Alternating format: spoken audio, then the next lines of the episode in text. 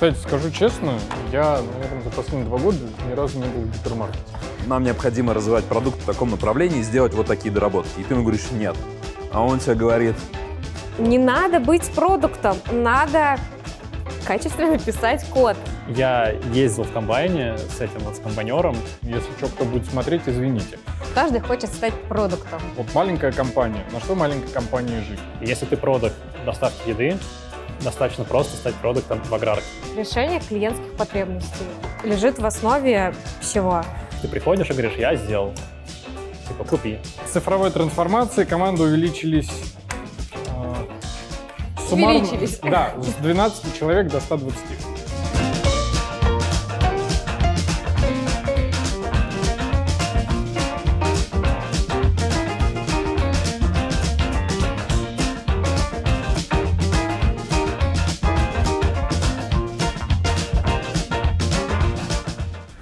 Всем привет! И это третий выпуск онлайн-шоу «Продуктовая кухня». Это шоу о том, как э, продуктовые подходы э, меняют жизнь людей. Э, для этого мы встречаемся на уютной кухне, в уютной компании, готовим какие-то вкусные блюда и одновременно обсуждаем продуктовые подходы к разработке продуктов и к тому, как это может быть применимо в других аспектах нашей с вами жизни.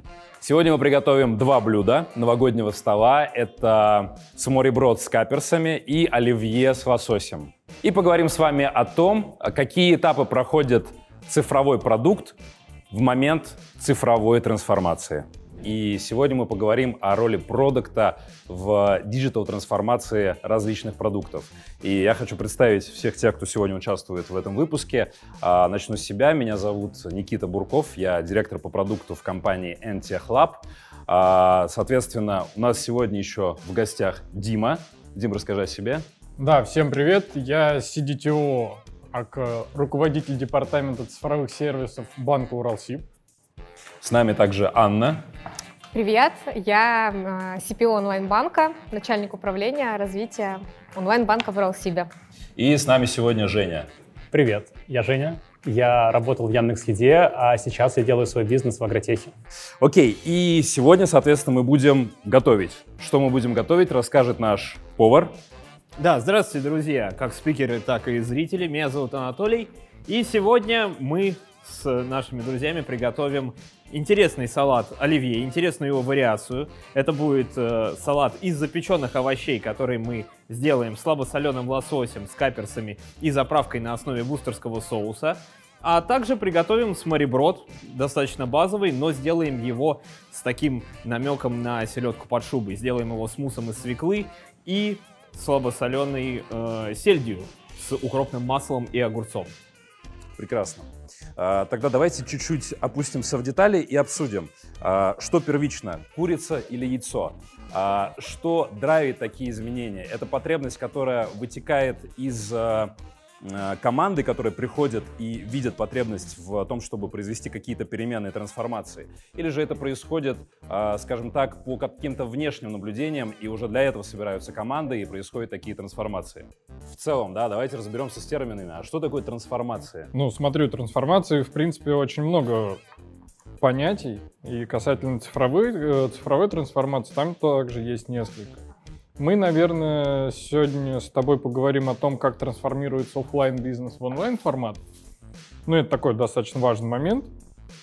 Но также зачастую под трансформацией а, подразумевают перестроение внутренних процессов. Например, в логистике это тоже очень важный э, аспект, там, потому что логистика также сильно построена на оффлайн взаимодействии. Внутри все достаточно бумажное, а тут их перестраивают. Но ну, принципе, что основное надо понимать, это изменение процессов устоявшихся в каком-то физическом формате, переход на онлайн формат. Вот я думаю, можем так описать трансформацию, и она будет более-менее правдива для всех э, форм ведения бизнеса и вообще для всех продуктов. Окей. А как вы думаете, где, собственно говоря, начинается трансформация? То есть, когда какие-то более-менее стандартные изменения, которые происходят в любой компании, неважно, это какой-то более-менее классический бизнес или стартап. И когда вот эти изменения а, принимают форму уже не просто изменений, а переходят именно в форму трансформации. Как вы думаете, что является критериями, когда мы можем говорить о том, что это уже стало трансформацией? Я могу начать, наверное, скажу немножко так расширенно. Вообще, когда трансформация нужно начинать, откуда она идет. И мне кажется, не нужно разделять на трансформацию внутри компании и на трансформацию какой-то там бизнес-среды. А обычно болит у бизнеса. Болит у бизнеса, не хватает а, людей, не хватает а, сил. Я сейчас говорю, например, про область агро для примера, когда не хватает рук физических, чтобы делать что-то, скажем, на поле. Все это явно болит, и это нужно менять, это нужно оцифровывать, и, ну, как бы, нету других вариантов. И только тогда нужно начинать собственно, эту диджитализацию. На самом деле, когда мы говорим про э, большие изменения, они могут быть вызваны различными критериями. И вот, наверное, это как раз интересно обсудить, чтобы более полно ответить на предыдущий вопрос. Ань, может быть, у тебя есть мнение на тему того, собственно, какие аспекты э, затрагивает трансформация как таковая? Слушай, ну, на мой взгляд, трансформация, она всегда начинается в голове у людей, и дальше, в зависимости от этого, она уже на все сферы расходится, раскатывается. И в случае с digital изацией раньше э, какие-то digital-продукты, это были фишки, да, ну что-то такое, вау, вау, круто, это там не у всех есть, а сейчас, по сути, э, вот э, это форм-фактор доставления ценности пользователю, конечному потребителю.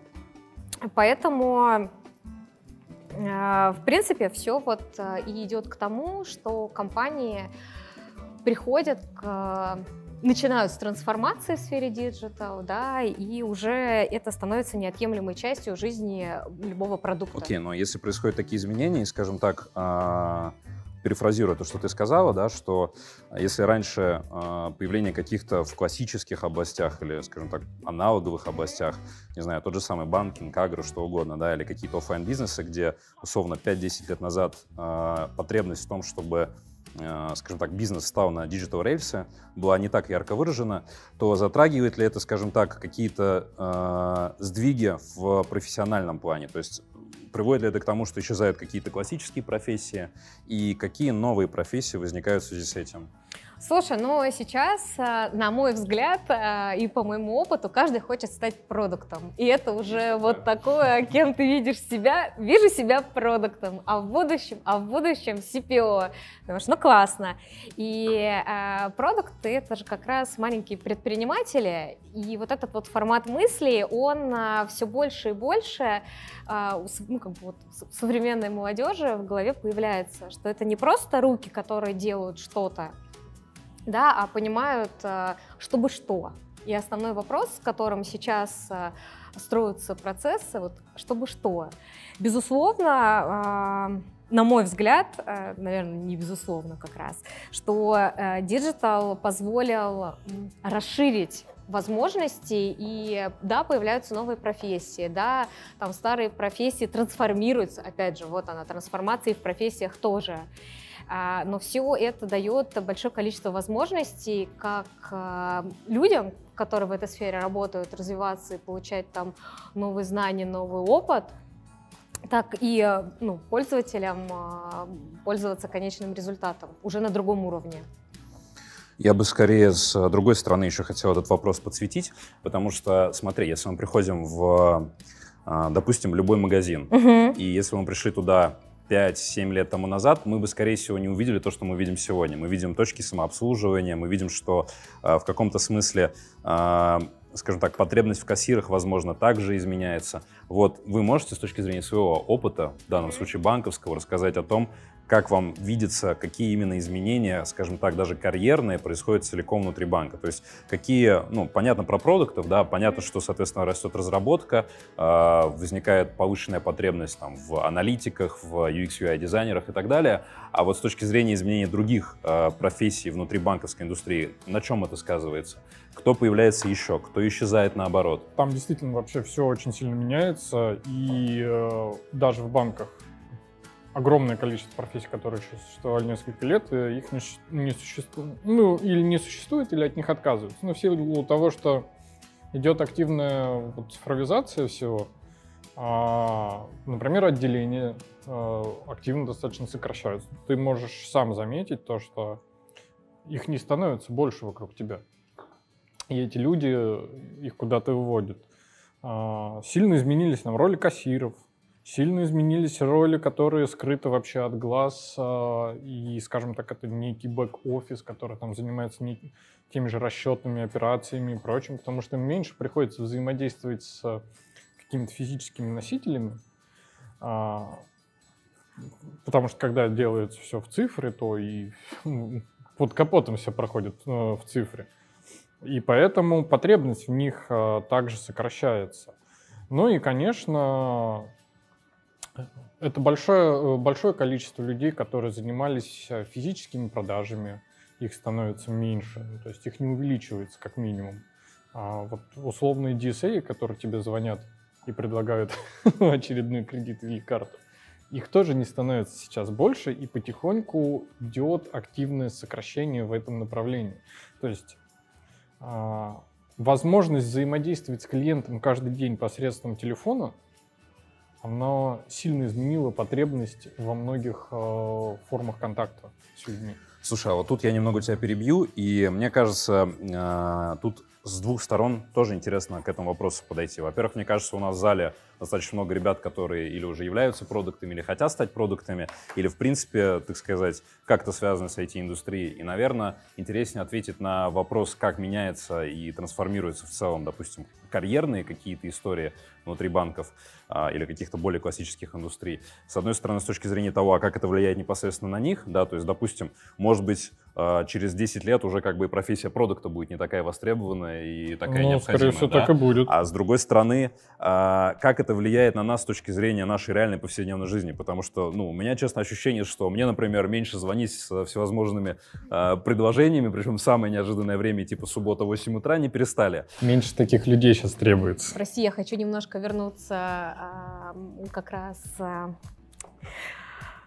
к дискуссии того, что как меняются даже профессии, которые вот э, там направления работы, которые есть. И вот, к примеру, в банках, а, смотри, даже бэковые системы сейчас работают по-другому вот эта вот трансформация, диджитализация, как это повсеместный agile, он приходит везде. И команды а, выстраивают свою работу тоже по-другому.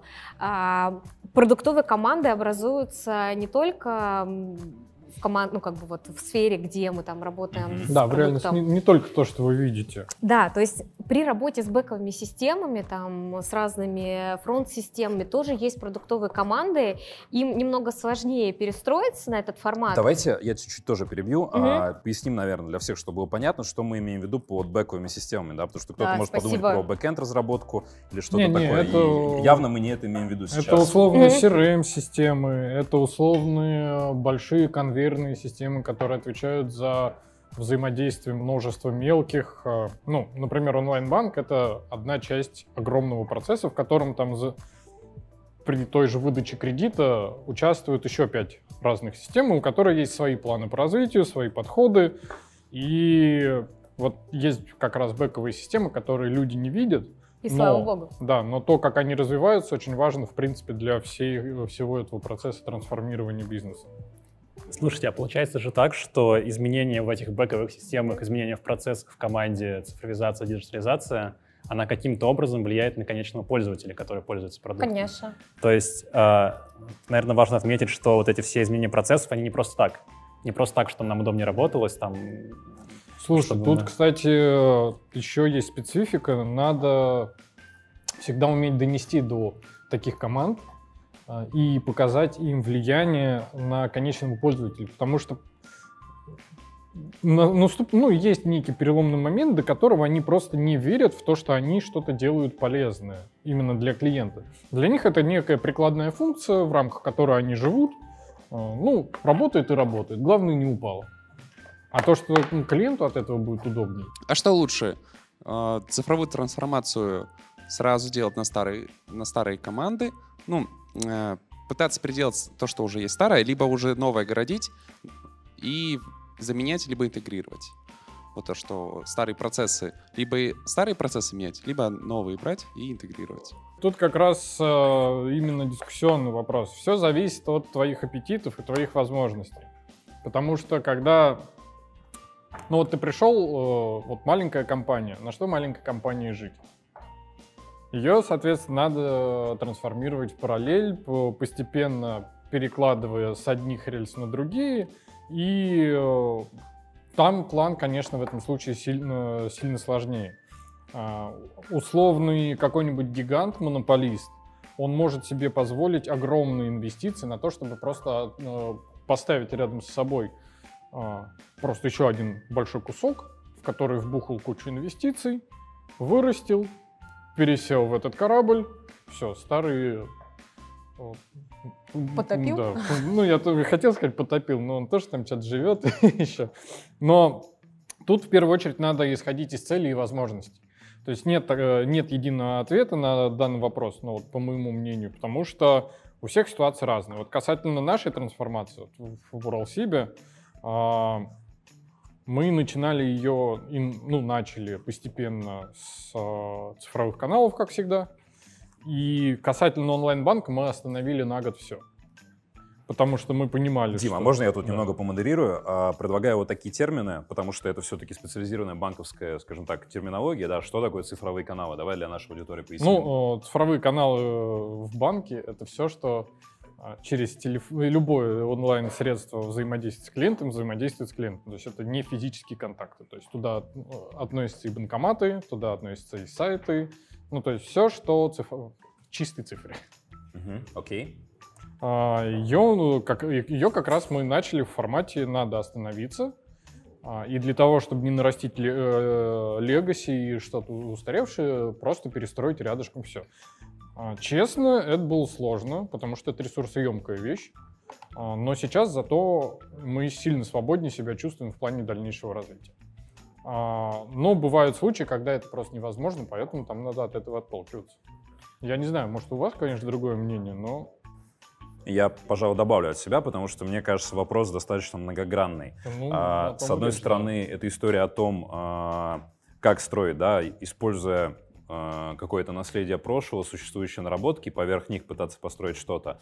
Или, соответственно, строить это с нуля рядом. И вот насколько рядом, да, потому что мне, например, знакомы примеры, когда есть какая-то основная компания, рядом она делает отдельную компанию, но при этом шерит ресурсы, да, то есть, допустим, это могут быть общие юристы, это могут быть общие финансы и прочее, прочее, прочее.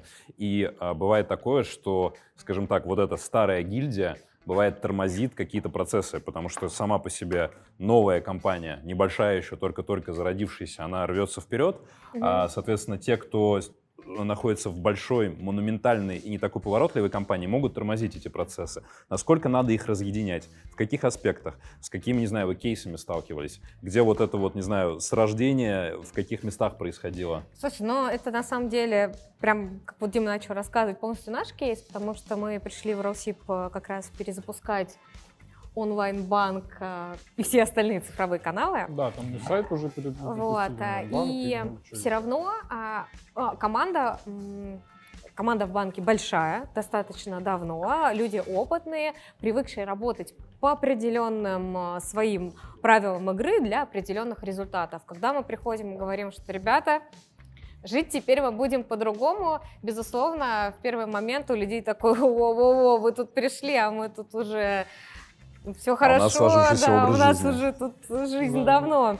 И, ну, как бы, конечно, как это и не только в Уралсибе, это в большинстве компаний э, есть период, когда ты меняешь процессы, договариваешься с людьми. Изменить полностью все, на мой взгляд, нереально. Потому что у тебя все равно а, м, твой продукт, твой, как, это живой организм.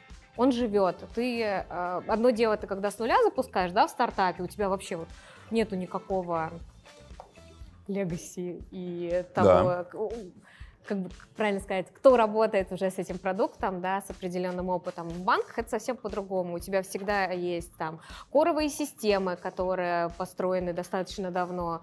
У тебя есть ограничения регуляторов, с, с которыми тебе приходится сталкиваться, учитываться, да, специфика И работы учиться их, каждого- соответственно, использовать в новой реальности или даже как-то обходить. Конечно. Даже запуская новый онлайн-банк, мы все равно использовали там, спецификации работы со, там, со смежными системами, работу других команд. И ну, в каких-то моментах было сложно, но когда ты людей привлекаешь и рассказываешь, чтобы что, и что это действительно вот новый процесс, он поможет э, пользователю получать удовольствие от использования банка, ну, у людей взгляд меняется. Сложно, но этот процесс идет. Но ну, вот прям вот я, кстати, тут соглашу. Э, наверное, я бы сказал то, что я не согласен с мнением, то, что необходимо выстраивать отдельно вообще команду с точки зрения полностью как автономного организма, потому что а, да, они будут другие тебя тащить вниз, тебе будет казаться то, что все плохо, но дело в том, что перестроить коман- э, компанию полностью ты все равно не сможешь. Это, мягко говоря, очень большой риск, это очень дорого, mm-hmm. и твоя цель а, именно запустить трансформацию. Ты должен а, изменить а, мышление людей. И вот в этом случае ты не можешь просто от них, скажем так, абстрагироваться, уйти куда-то и сказать, все, вот я с, условно с бухгалтерами больше не общаюсь, потому что у меня вся бухгалтерия теперь цифровая. А потом начинаешь лезть, копать в каких-то архивах, тебе нужны какие-то документы, и к кому ты обращаешься? Понятно. К людям, которые этим навыком владеют, э, да, да, этой информацией э, знают. И здесь лучше все-таки выступать э, ну, не партнерами, а именно быть большой частью ну, единого... На самом деле партнерами. Ну, это, вот, нет, вот, это, кстати, не, да, партнером... Это, это единый процесс. Угу. То есть твои, при трансформации твоя цель не внедрить что-то, вот кусочек нового, а чтобы это новое стало настоящим для всего текущего. Мне кажется, мы затронули достаточно интересные вопросы, но с каким-то очень большим уклоном в банковском направлении. Наверное, потому что и справа, и слева меня поджимают банки. А вот до Жени мне не добраться так легко и просто. Жень, давай вкратце. Если про Уралсиб люди могут, в принципе, зайти на сайт, скачать приложение и посмотреть сами, то расскажи, пожалуйста, как тебя жизнь довела до того, что ты из Яндекс Еды перешел в другую еду, но, скажем так, в аграрные, э, направил свои интересы в аграрную сторону. Чем ты занимаешься? Чем занимается ваша компания? Буквально на пару минут. Да, да, прошел путь э, по цепочке еды до самого начала, до самого производства, да, пищевой цепочки. Так сказать, корням. А, как раз почему я здесь. Мы делаем индустриализацию. То есть э, я общался с ребятами из аграрки, у меня есть знакомая, которая сейчас подруга и мой партнер в бизнесе. Она работала в аграрке и рассказывала много-много э, вообще историй про это все. И мы с ней говорили про беспилотники, беспилотные такси, а, дроны, которые еду доставляют. Но на самом деле, как бы в B2C это все уже есть. Ну, то есть уже сложно что-то новое придумать. А в аграрке вот там полный, а, так сказать, непаханное поле, куда можно приходить и делать, цифровизировать и интегрировать что угодно. Беспилотность, искусственный интеллект, а, цифровизацию, дронов и так далее, и так далее. И вот мы как раз пошли и решили внедрить а, аналитику, и мы ставим, а, оборудуем комбайны уборочные девайсами, которые собирают данные о том, сколько зерна собралось, и строим так называемую карту урожайности и говорим фермеру, где он собрал много, где собрал мало, и как ему больше заработать денег. И таким образом, как раз возвращаясь к вопросу, который обсуждали до этого, про то, как вообще прийти э, в какой-то бизнес и сказать, вот у вас работают люди на поле физические, а мы сделаем систему, которая вместо них будет давать вам прогнозы, что делать, как делать, сколько сеять, сколько покупать. И тут как раз нужно очень аккуратно, нужно всех, кто участвует в цепочке, которая построена сейчас, воспринимать как клиента. То есть ты продукт, и ты воспринимаешь клиента не только конечного потребителя, который видит картину или там ест еду с полки, а клиента, прод, э, э, кастомера, который уже что-то делает на твоем рынке. Ты понимаешь его боли, ты делаешь ему лучше при помощи своего сервиса, и в конце концов он при помощи твоего сервиса решает свои проблемы и счастлив. То есть ты не заменяешь его, ты даешь ему новый инструмент. И вот сейчас мы с этим боремся. А, слушай, на самом деле вопрос, который и даже меня сильно волнует, потому что то, о чем ты говоришь, мы понимаем, что это бизнес, который не какой-то B2C-шный, да, когда у тебя десятки тысяч, сотни тысяч или миллионы а, клиентов, в том числе потенциальных. А скажи, как бы вы сформулировали? Вы работаете, скажем так, на B2B или вы работаете в том числе, не знаю, с какими-то государственными предприятиями тоже. И если да, то давай вот тут поговорим как раз про самые такие прикладные вопросы, которые, я думаю, будет вот прям максимально интересно всем обсудить. То есть а, как вы понимаете, как вам выстраивать взаимоотношения и с кем, допустим, общаться, чтобы понимать, у кого какие боли, да, потому что в этой цепочке, ну, я думаю, что это достаточно общеизвестный факт, что если вы пытаетесь понять и проанализировать э, в B2C направлении, да, то вам достаточно пообщаться с конечными клиентами, понять, соответственно, какие они задачи, джабы пытаются решить, и, соответственно, после этого продолжить какой-то более оптимальный, более интересный, более красивый, как угодно называете, да, а, способ решения этой боли, задачи, проблемы, чего угодно. То вот B2B и B2G, оно в этом смысле а, не так наверное, понятно и не так прозрачно, потому что у вас в этой цепочке может быть несколько людей, с которыми вы взаимодействуете. Соответственно, они все могут влиять на принятие конечного решения о том, чтобы, соответственно, запустить, допустим, этот сервис в использовании у себя в компании. И расскажи про ваш опыт, как вы вот это разделяете, как вы тестируете гипотезы, как вы, в принципе, наполняете, там, не знаю, бэклог своих гипотез, что вы с ними делаете и с какими, не знаю, ключевыми проблемами ты сталкивался за все это время, которые вот прям самым ярким образом тебе в приходит на память сейчас? Слушай, ну мы на самом деле и B2C, и B2B, у нас много разных типов клиентов. Например, наш американский клиент — это физический фермер, который покупает uh-huh. с карточки, не знаю, новый, новую машину, не знаю. А в России наш клиент в основном, да, это холдинги, это B2B. И внезапно я обнаружил, что работать с B2B не сильно отличается от процесса работы с конечным потребителем. Просто в бизнесе у тебя три а, человека, с которым ты работаешь. Это покупатель, ЛПР, э, лицо, принимающее решение. С ним ты говоришь про деньги, ты понимаешь его боль, где он теряет деньги, даешь ему инструмент больше заработать, меньше потратить. У тебя есть а, клиент, который тыкает кнопки в твоем приложении. Неважно, что ты делаешь. А, софт для комбайнов, софт для агрономов — это люди, которые принимают решение, как зерно сыпать.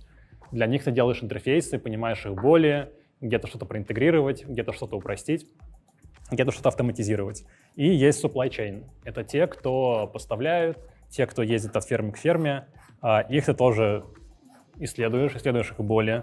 А, в чем, в, чем, в чем у них проблема? Мы видим проблему, люди часто ездят физически от поля к полю, теряют много времени.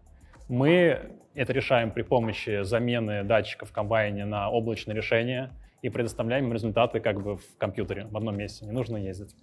Вот, и таким образом мы э, просто общаемся, просто тестируем макеты, делаем какие-то прототипы, которые работают на коленке, проводим эксперименты, и после этого выбираем то, что работает, и масштабируем. То есть на самом деле, э, что, что я хочу донести, что вообще агро, э, банк или работа с B2C, там, не знаю, делать mm-hmm. доставку еды, не сильно отличается, вот если мы верхний слой снимем, там, mm-hmm. картинку, вот процессами, а, исследованиями, работами с потребителей, проверкой гипотез, все одно и то же. если ты продукт доставки еды, достаточно просто стать продуктом в аграрке. То есть, типа, месяц поучиться, ну, на опыте на каком-то. Специфику да. понять. Да. Ну, подожди, а как же история с тем, что, допустим, а, получение обратной связи в B2C и где-нибудь в B2B, оно тоже может сильно отличаться. Тестирование гипотез, а, на это влияет в том числе, допустим, тот же самый цикл сделки, да, потому что одно дело, когда у тебя решение принимается в моменте, да, то есть ты выбираешь, я сегодня буду использовать каршеринг А или каршеринг Б, в зависимости от своих личных предпочтений. А другая история, когда ты как B2B клиент решаешь, с кем ты будешь в принципе идти несколько лет вперед, перед этим, допустим, а, делать делать какой-то proof of concept, проверку того, что в принципе как бы можете пожениться и какой-то период времени бежать вместе, а может быть и всю жизнь. И мне кажется, это определенные коррективы вносит на то, какие инструменты ты используешь, как ты к ним относишься. Что ты думаешь на этот счет? А, это правда действительно разно. А, цикл понимания проверки гипотезы у B2C клиента это типа, ну, в зависимости от количества пользователей, там, от, от дня до нескольких недель. А у нас это цикл год. То есть э, вообще в среднем у фермера 40 лет, 40-40 циклов э, проверки гипотез. Вот, не так много. Поэтому нужно за год просто кучу-кучу всего уместить, провести максимальное количество экспериментов, чтобы двигаться рывками. То есть B2C ты двигаешься как бы плавно, растешь, mm-hmm. а B2B ты раз в год, ну, в нашем, по крайней ну, в твоей мере. специфике. Да, раз в год большими рывками двигаешься и понимаешь. Поэтому мы таргетим как клиентов, так и всю инфраструктуру вокруг них. То есть, например, Аграрка — это банки, это кредиты на самом деле, это одни из э, самых главных потребителей банков. Вот. Это лизинговые компании, это, ну, аренда. А, это страховка какая-то, да, то есть и ты общаешься со всеми прямо вот в моменте, ты максимально параллелишься. То есть сегодня общался там с, с компаньером, который, значит, в полях едет, а завтра, значит, в галстуке сидишь там с каким-нибудь деятелем, который а, в аренду дает эти комбайны. И понимаешь все боли и пытаешься вот собрать в голове продукт, который удовлетворяет всем. B2C это сложно, B2B ну, тоже сложно, но приходится. Слушай, но на самом деле ты сказал правильную вещь э, о том, что, по сути, роль продукта не зависит, ну, как бы ты приходишь, и у тебя специфика твоей деятельности, она везде одинаковая. У тебя есть персоны, ты проводишь каздевы, и основное, что хороший продукт строится вокруг решения клиентских потребностей. Будь то агро, будь то банки, одно и то же. Решение клиентских потребностей лежит в основе всего. Поэтому хороший продукт, независимо от того, в какой он сфере, он приходит, и он погруж... да, погружается в специфику, но четко понимает, что ему делать. Да, поэтому важно не просто внедрить, а понять, для кого ты внедряешь. Ну, Да. возьмем, например, тот же банк. То есть тебя наняли на работу и говорят, внедри новые процессы у нас. И вместо того, чтобы идти просто там, ага, agile нету, вставлю agile, там, что? Чтобы что? Да, да, скрама нету, давайте скрам. А нужно более понять, типа, чего у нас скорость разработки страдает. А, вроде много разработчиков мало делаем. А, непонятно, куда- уходят деньги. Маркетологи не понимают, что рекламировать, да? И то есть ты со всеми общаешься, вот прям со всей цепочкой, там, от бухгалтеров до менеджеров. Я не знаю, до кого. До самых менеджеров. Да, да, да, до са- до самых менеджеров. Вот, и как бы общаешься, строишь проблемы, строишь, э, типа, я даже не знаю, карту путешествия. CGM. С- Да, CGM, только от вот идеи у стейкхолдеров до реализации в продукте. И находишь все узкие, узкие горлышки Мгм. и их чинишь. Женя, а можно я тебя призову на каких-то более конкретных примерах рассказать? Потому что, мне кажется, когда мы говорим достаточно общими словами, Ага. это интересно, но не настолько познавательно. То есть можешь ли привести примеры а, вот таких историй, когда ты а, пробегал от всех стейкхолдеров, да, то есть прям назвать, что вот у нас была такая-то гипотеза, мы думали, что нам надо сделать это, а, пообщаться с такими-то людьми, и в результате всего вот этого процесса родилась идея о том, что мы должны применить что-то в нашем продукте, изменить что-то.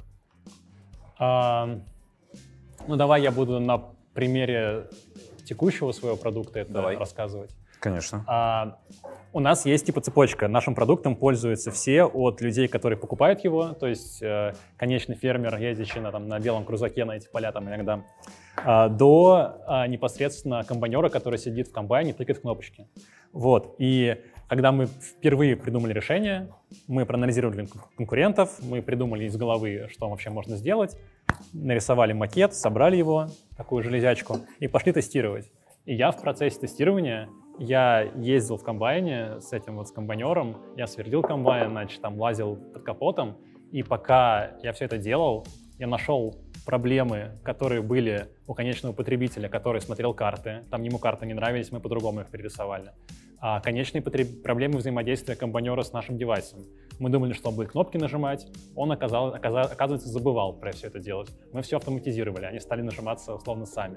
И при этом это разные, скажем так, потребители. То есть один человек смотрит на карту и планирует, как поехать к комбайну, а другой, собственно, внутри комбайна является комбайнером и управляет тем, чтобы Да. собирался урожай. Да, он осуществляет а, доставку данных из девайса в облако, чтобы из облака оно нарисовалось конечному там агроному.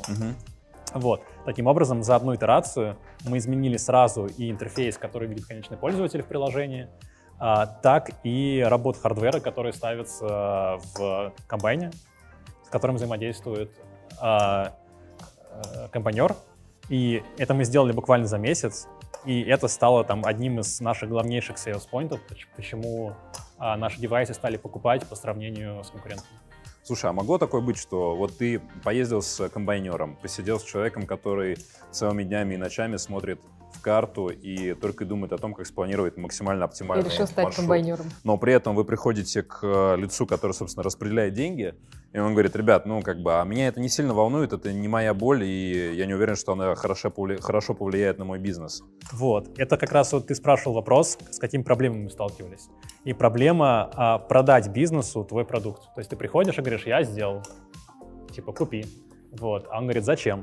И это тоже справедливо не только у нас, это справедливо везде. Даже если вы делаете внутреннюю цифровизацию внутри своего продукта, а, вы придумали идею, вы приходите к бизнесу и говорите, типа, ну вот, давай внедрим agile. Вот, и тебя спрашивают, а что? Типа, чтобы что, да? А, цифры, Цифры, все, все, да. все цифрами. Мы говорим, смотри, ты потратишь столько-то миллионов рублей, заработаешь столько-то миллионов рублей. Типа во много раз больше, чем потратишь. И расписываем прям все это на бумажке, показываем тесты, кейсы, примеры, и это убеждает. То же самое и внутри продукта. Ты говоришь, вот это мы внедрим, будем делать в полтора раза быстрее задачи, ну, а дальше все логично. Любую э, диджитализацию, цифровизацию, трансформацию, любые изменения оцифровывают. И уже после этого принимают решения, двигаемся, не двигаемся, если двигаемся, какими этапами, сколько нам это будет стоить и сколько мы э, в итоге получим э, прибыли от всех этих действий. Ну, кстати, правда. Ну, Откровенно говоря, вся цифровизация это не для того, чтобы сделать мир лучше, а для того, чтобы максимизировать прибыли. Ну, в целом мы, мне кажется, об этом весь наш выпуск и говорим, да, задавая тот самый вопрос, чтобы что. Зачем мы это делаем, почему мы на это тратим ресурсы. Слушай, на самом деле э, очень этот год, как это, это был тяжелый год. Год пандемийный, да даже не год, это уже полтора года как. Ну, уже, да, и... э, Я знаю, к чему ты хочешь подвести. Давай, Да. задай вопрос. И как же повлияла пандемия на развитие бизнеса? Я думаю, ты сама на него отвечать не будешь, поэтому давай, не знаю, кто у нас хочет подхватить. Женю мы уже помучили достаточно. Дим, за бизнес? да. Ну, смотри, э, в реальности, когда мы э, во всю эту историю заходили, сами вот как команда, как э, историю, которую хотим продвинуть в массы в рамках нашей компании, мы думали то, что это будет такое достаточно медленно развивающееся, но оказалось то, что нам надо в ППХ, когда людей нету, ничего нету, все менять, э, менять принципы там курьерской доставки. У меня вот ребята с сайта ночами сидели, делали эти сервисы вместе как раз с коровыми Хорошо, командами. не карты сами доставляли. Да. А, думали, как э, клиентам изменить подходы к э, работе с кредитами, потому что, как вы помните, там были кредитные каникулы внезапно, которые никто не Да. ожидал. а, То есть там нам надо было поменять тоже некоторые физические процессы, сразу же перес- перестроить на онлайновые. Ну и в реальности те два месяца, когда все стартануло, были страшные. Но потом все сидели, ждали то, что это сейчас закончится. И уже где-то, наверное, к октябрю мы поняли э, для себя то, что все, это наша новая реальность.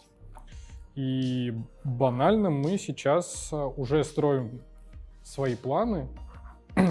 Ну и вообще рассматриваем все дальнейшее развитие исключительно как основное это цифровой, э, цифровое взаимодействие с клиентом. То есть по факту все те, кто э, тормозили, э, недостаточными темпами шли, их подтолкнули туда и сказали, все, вы или выжили, или нет.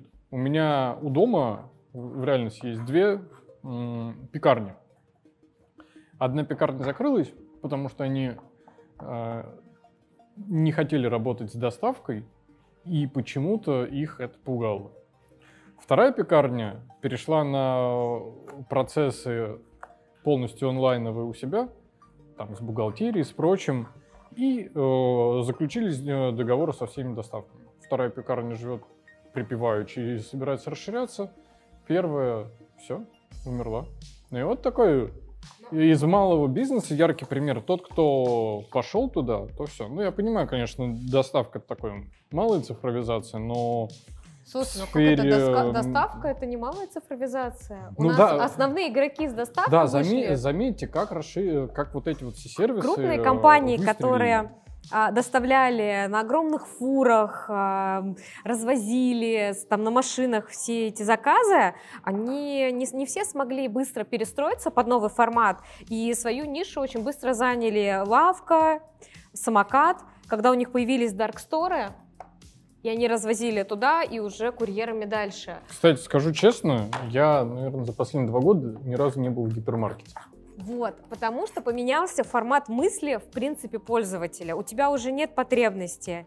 Я Да. думаю, что если посмотреть цифры, а, доля твоих трат, она только выросла. По, по себе скажу, там у нас в семье доля точно выросла. Если раньше там ты хочешь салатик сделать вечером, ты думаешь, ой, это же надо в магазин выйти, купить там. Сейчас ты сидишь так в приложении, что там, ага, рукола, помидоры, возьму еще перец, сыр, ой, а, наверное, еще вот это, вот это, вот это, ну, вдруг пригодится. То есть тут И смысл, все привезли. смысл в том, что был триггер. То есть а, продукты эти уже были. Как только случилась пандемия, люди, ну не все люди эти- этим пользовались. Как только попользуешься, ты сразу начинаешь это любить и продолжать это делать. И пандемии не было, те, кто пользовался, они как бы пользовались, но большинство людей, ну, даже не пробовало. А у них вариантов Как-то. нет. Ну, точнее, ну как, они так, ходили в магазин. ходили в магазин, и это было определенный Да. некий ритуал. Да, а потом тебе говорят, все, только доставка. У тебя по- по- Да. паттерн поменялся. У Да. тебя нет возможности пойти совершить свой ритуал, но ты хочешь салатик, и Да. ты его как бы готовишь. Да, и обратно ты уже не вернешься. Вот. Ну, Ключевое, слушай, что обратно это ты не, везде. вернешься. А есть примеры... э, Ты когда-нибудь представлял то, что ты будешь покупать машину онлайн? Я до сих пор не могу представить. Я только, только Теслу вот. можно заказать. Только Теслу. А сейчас практически каждый крупный производитель может тебе привезти... э, Ты можешь купить машину онлайн, он тебе привезет ее в дом. Мне кажется, у нас еще не настолько поменялся Не, ну формат в реальности мысли. Я тогда, был- тогда была большая проблема. Большие поставки, они остановились. Их надо было как-то продавать. И за месяц, за два перестроились. И... А вот интересно статистику посмотреть по автопрому а, и вообще поведение их. а. Ну, поведение сейчас, сейчас пользователей еще при какой-нибудь триггер произойдет, и, и это пойдет. Дима, ты нам что-то пророчишь?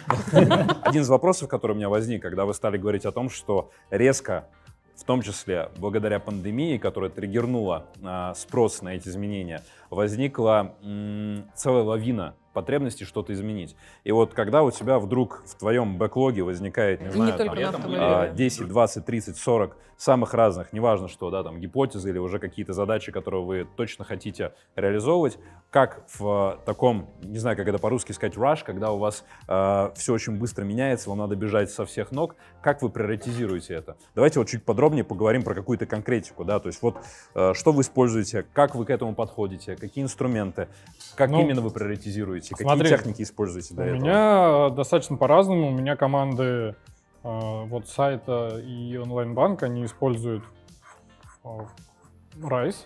Ну, Ага. моди- модифицированный RISE, Окей. ICE, все что угодно.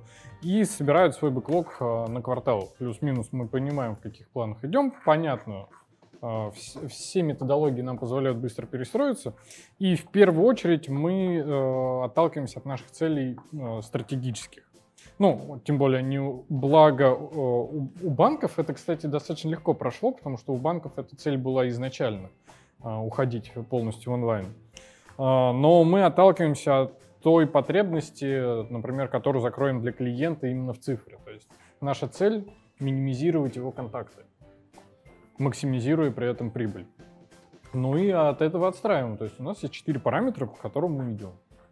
Какие? Ну, непосредственно прибыль, а, Окей. важность задачи, которая там весовая, а, уверенность в данной задаче, это Confidence. да, Confidence, да. и изи простота. Насколько ее легко сделать? Да, у нас есть еще свои веса, там, в зависимости от того, насколько там legacy код в других системах Ага. и, и прочее, но это такая уже кухня, которая своя. А, и вот э, каждый квартал мы, во-первых, мы э, в начале года мы сами для себя садимся, решаем, что, что хотим, куда На мы год хотим. вперед. То есть Да. это типа такой roadmap получается. Ну, А, стратегия скорее. Стратегия, скорее, да. Как, Вот. вы, как вы ее описываете? То есть, условно, это две строчки, это какой-то документ. как А, это это выглядит? 10 строчек. Ну, не всегда это 10 строчек. Ну-ка. Сейчас у нас... Прости, пожалуйста. Схлестнулись. Давай, давай. Не-не-не, не то, что схлестнулись. Но у нас сейчас есть, э, ну, у нас достаточно амбициозные планы стоят на следующий год, и мы как раз, когда с Димой Они уже в 10 обсуждали- строчек не Ну, у помещаются. нас чуть больше 10 строчек. Ну, смотри, там 20. чуть-чуть проще. Я ставлю цель из разряда, я хочу максимум всякого всего покрыть.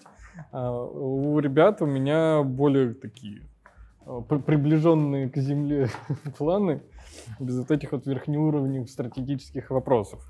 Но в реальности, да, это не какие-то огромные талмуты вот этих вот стратегий, мы чи- чисто для себя принимаем решения. А как вы решаете, что вписать в стратегию? Вот, Да, вот- вот смотрите, вопрос. давайте я, наверное, расскажу про онлайн-банк детальнее.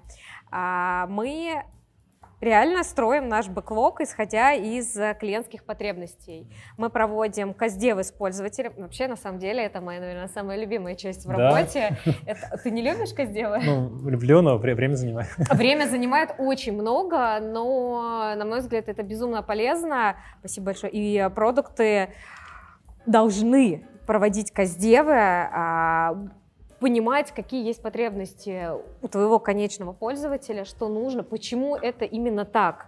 И э, я сама составляю и гайды, и хожу на исследования. Мы, э, так как присутствуем в разных городах, мы ездили в, городах, там, в разные города, потому что есть специфика.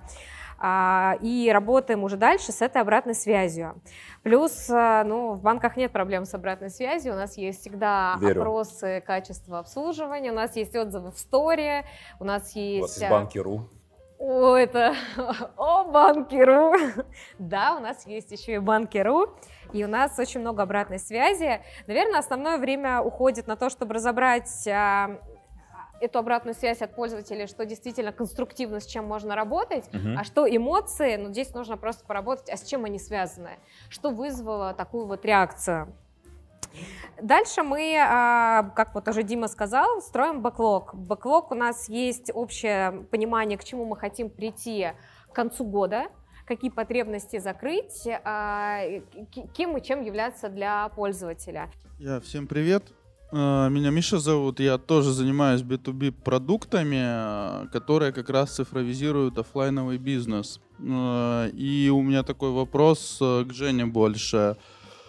Женя, как вы работаете, э, работаете с ответственностью? Ведь э, в B2B продукт отвечает, э, ну, это отказоустойчивость, и если отказ продукта, то это бабки пользователя, бабки клиента.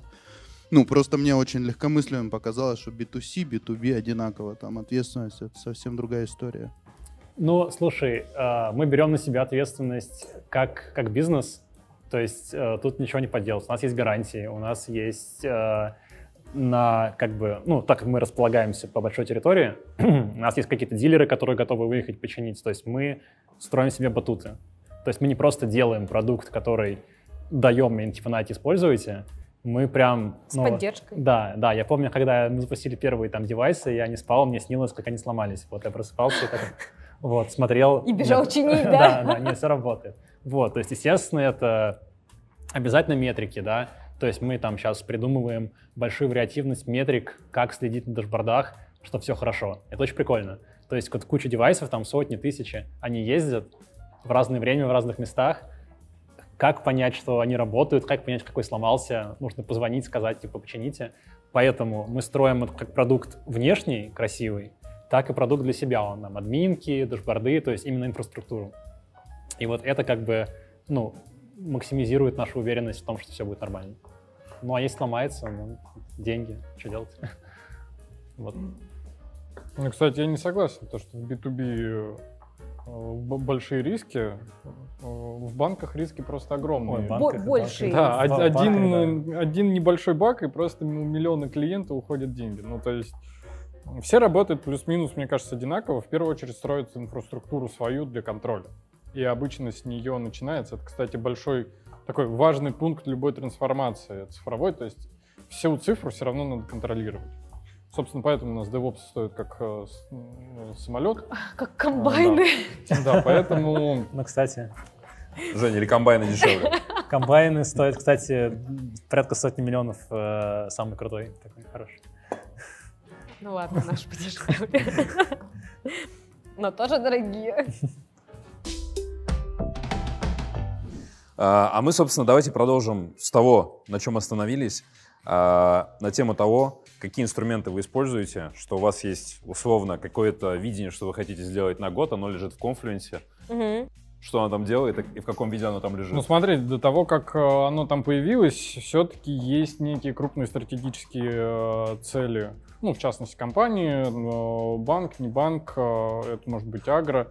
а, которые должны неким образом правильно ложиться на трансформируемый процесс. Ну, то есть, если у тебя цель а, выкопать 20 э, траншей, ну, достаточно тяжело это наложить на, на какие-то трансформиру... на какую-то трансформацию.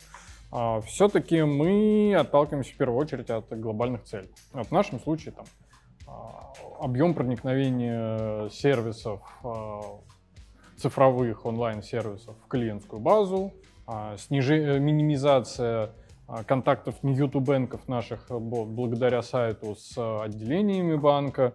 Ну и все вот в этом роде. Не буду там описывать. И уже от этого мы отталкиваемся, что мы хотим сделать непосредственно в каналах. Он, после мы собираем всю нашу, скажем так, обратную связь, которая нам, в отличие от множества продуктов других, фактически подарила бэклог. Мы на основе нее уже... Классно вам. Да, нам очень везет, если честно.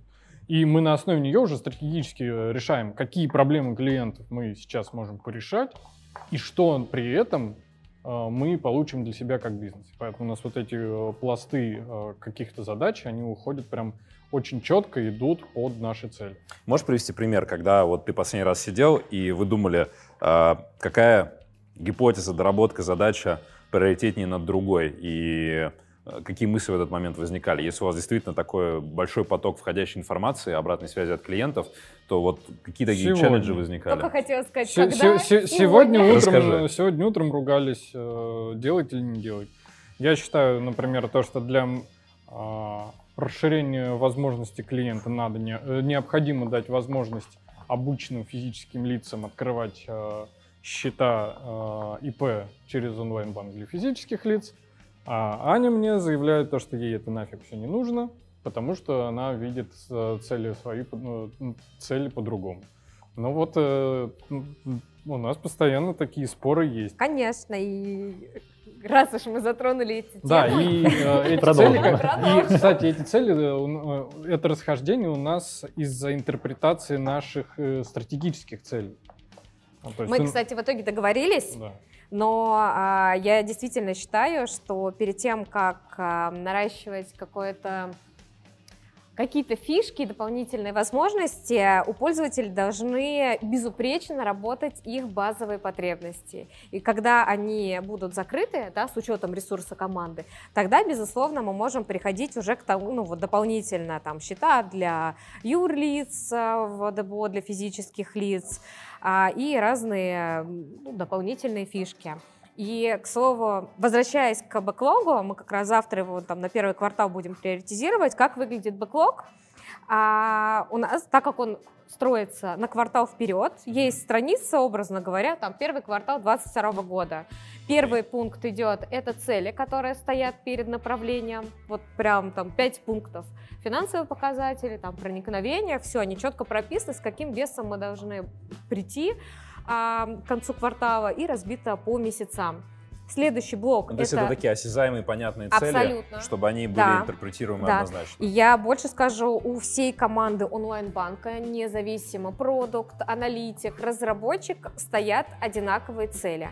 Абсолютно у всей команды а, сначала Раз, ну, наверное, в части разработчиков было сложнее всего. Они говорили, ну я же разработчик, но как же я могу влиять на вот, показатель, ну, образно говоря, выдачи объем потребительских кредитов? Быть Очень... немного продуктом, приходить Нет, и бить его. не надо быть продуктом, надо качественно писать код.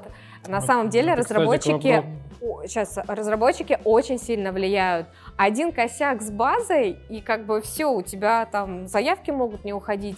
Это очень ответственно. И а, у нас вся команда знает цели, которые стоят перед нами, как мы их выполняем. А, они знают, где это все посмотреть. А, и после вот блока в конфлюенсе с целями у нас дальше идет блок, это топ жалоб клиентов – с которыми мы работаем в этом квартале. А вот тут, секундочку, а какая обычно по размеру команда у вас работает? То есть какое количество людей вам надо, скажем так, синхронизировать с точки зрения целей на там, ближайший квартал или на целый год вперед? А, По-разному. Здесь немножко...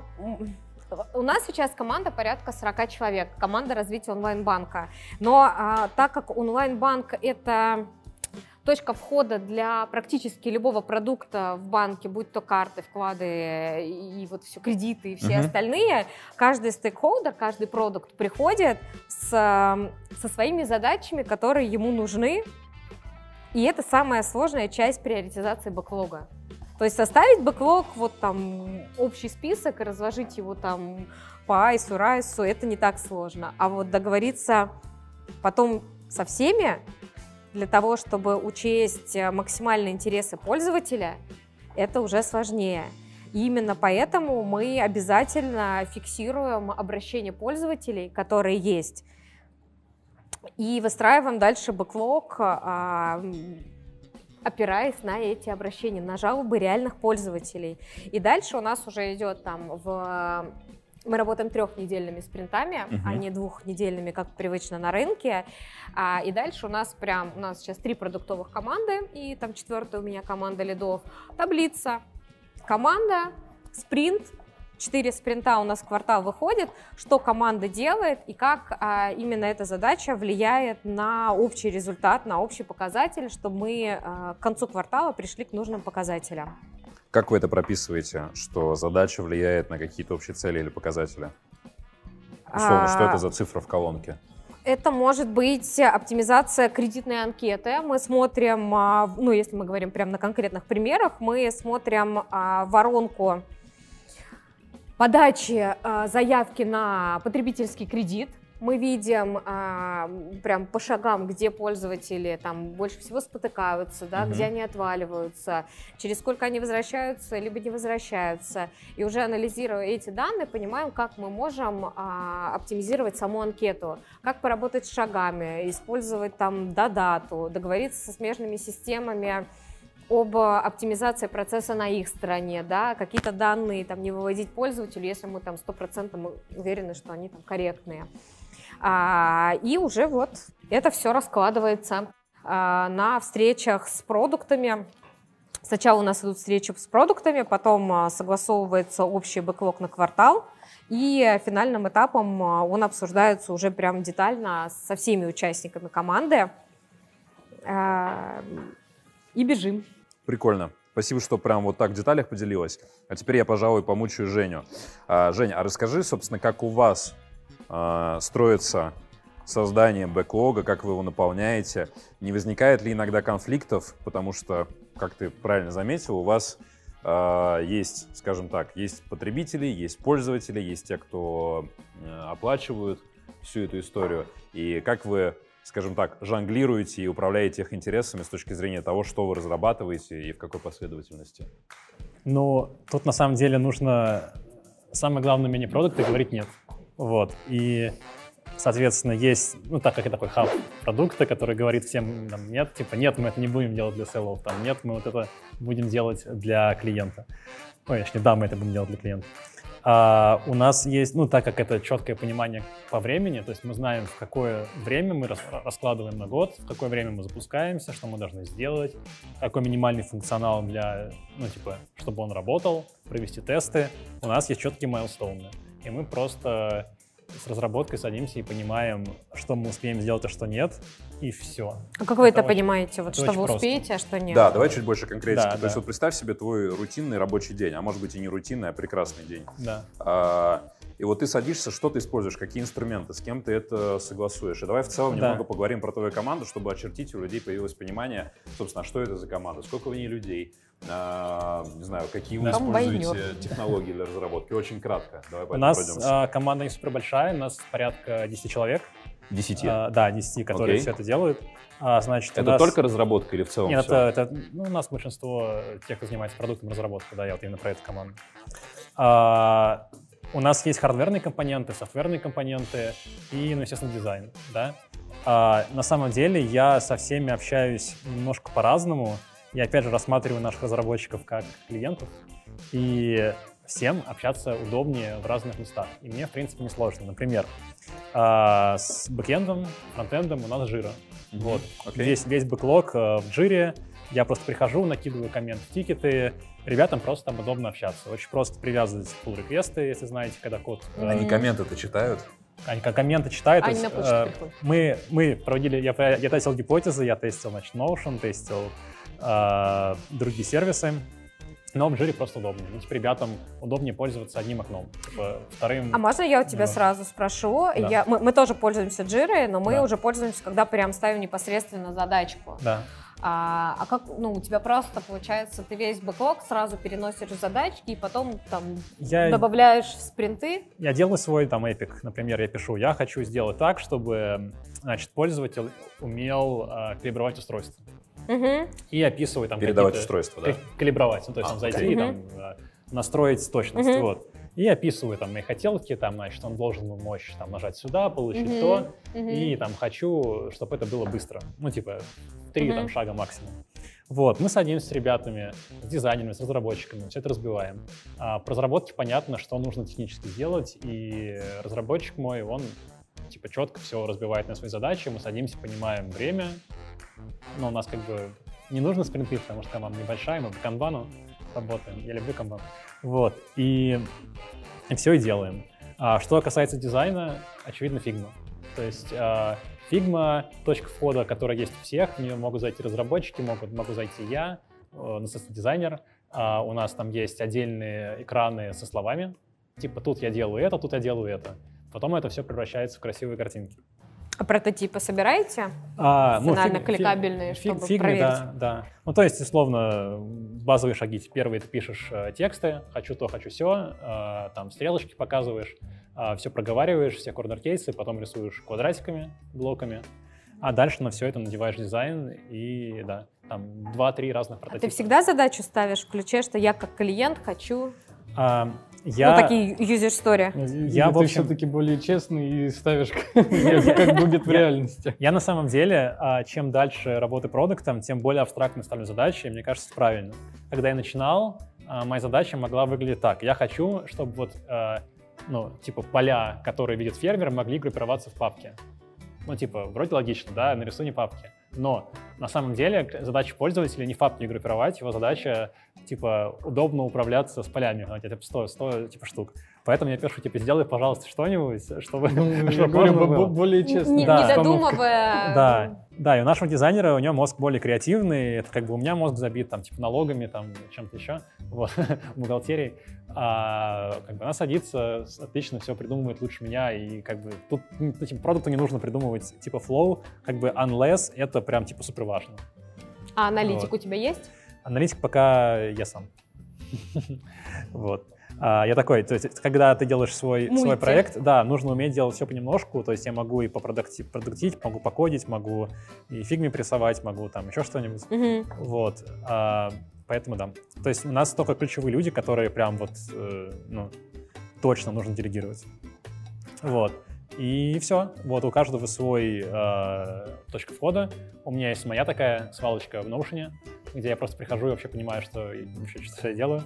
Вот. А А я- это что, это Кто просто твой я? список задач или какие-то большие крупные мазки на там неделю, месяц, полгода или как? Ну, например, у меня там есть там, я понимаю боль пользователя, да, там, что у него там болит а, то, что, а, ну, возьмем ту же калибровку, да, там, типа, она сложная. У конкурентов там нужно сделать 20 шагов, там, понажимать. Я просто сижу и там штурмлю, придумываю, как это должно работать, э, сам там, типа, какие-то вещи, там, э, мысли записываю, понимаю, что это, как это работает. И в конце концов у меня это вы- вылезает формат такого пошагового э, flow. Значит, я захожу в приложение, я открываю какую-то страничку, я нажимаю такую-то кнопку, при этом где-то там устройство включено, ну и так далее, и так далее. То есть прям вот все-все-все-все кейсы. Вообще джем, получается. Ну, не, с- ну, Ну, просто ф- не в формате, В формате там вот этот points, вот да. разрисовано, а да, да, в ну, формате... как бы, по сути, это же клиентский путь ты прописываешь. Да, в формате bullet pointов, да. И вот это все я а, э, как бы записываю, а потом просто переношу в жиру, переношу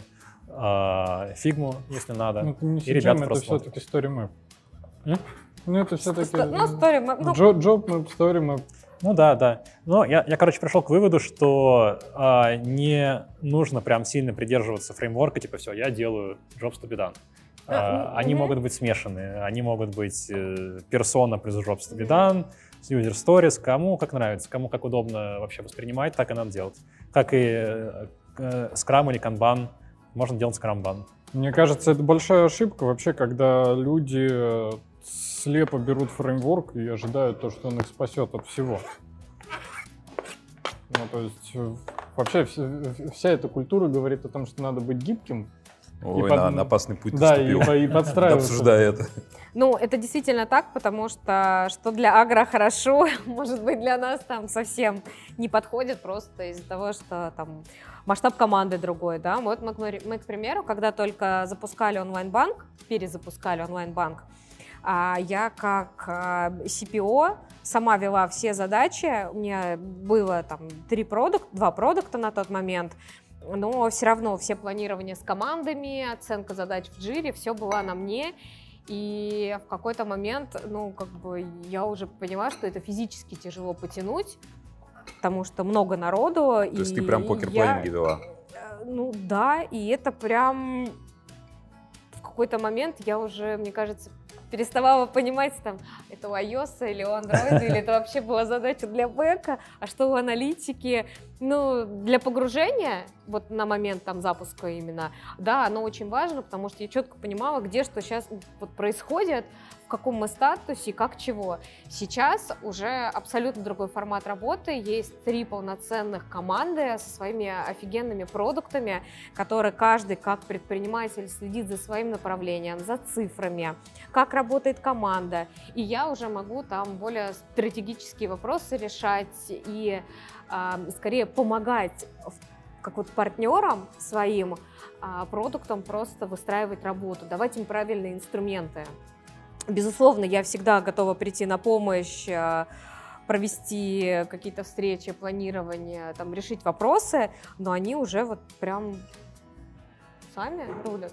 А как ты И это классно. Как ты контролируешь, что у них все хорошо? А,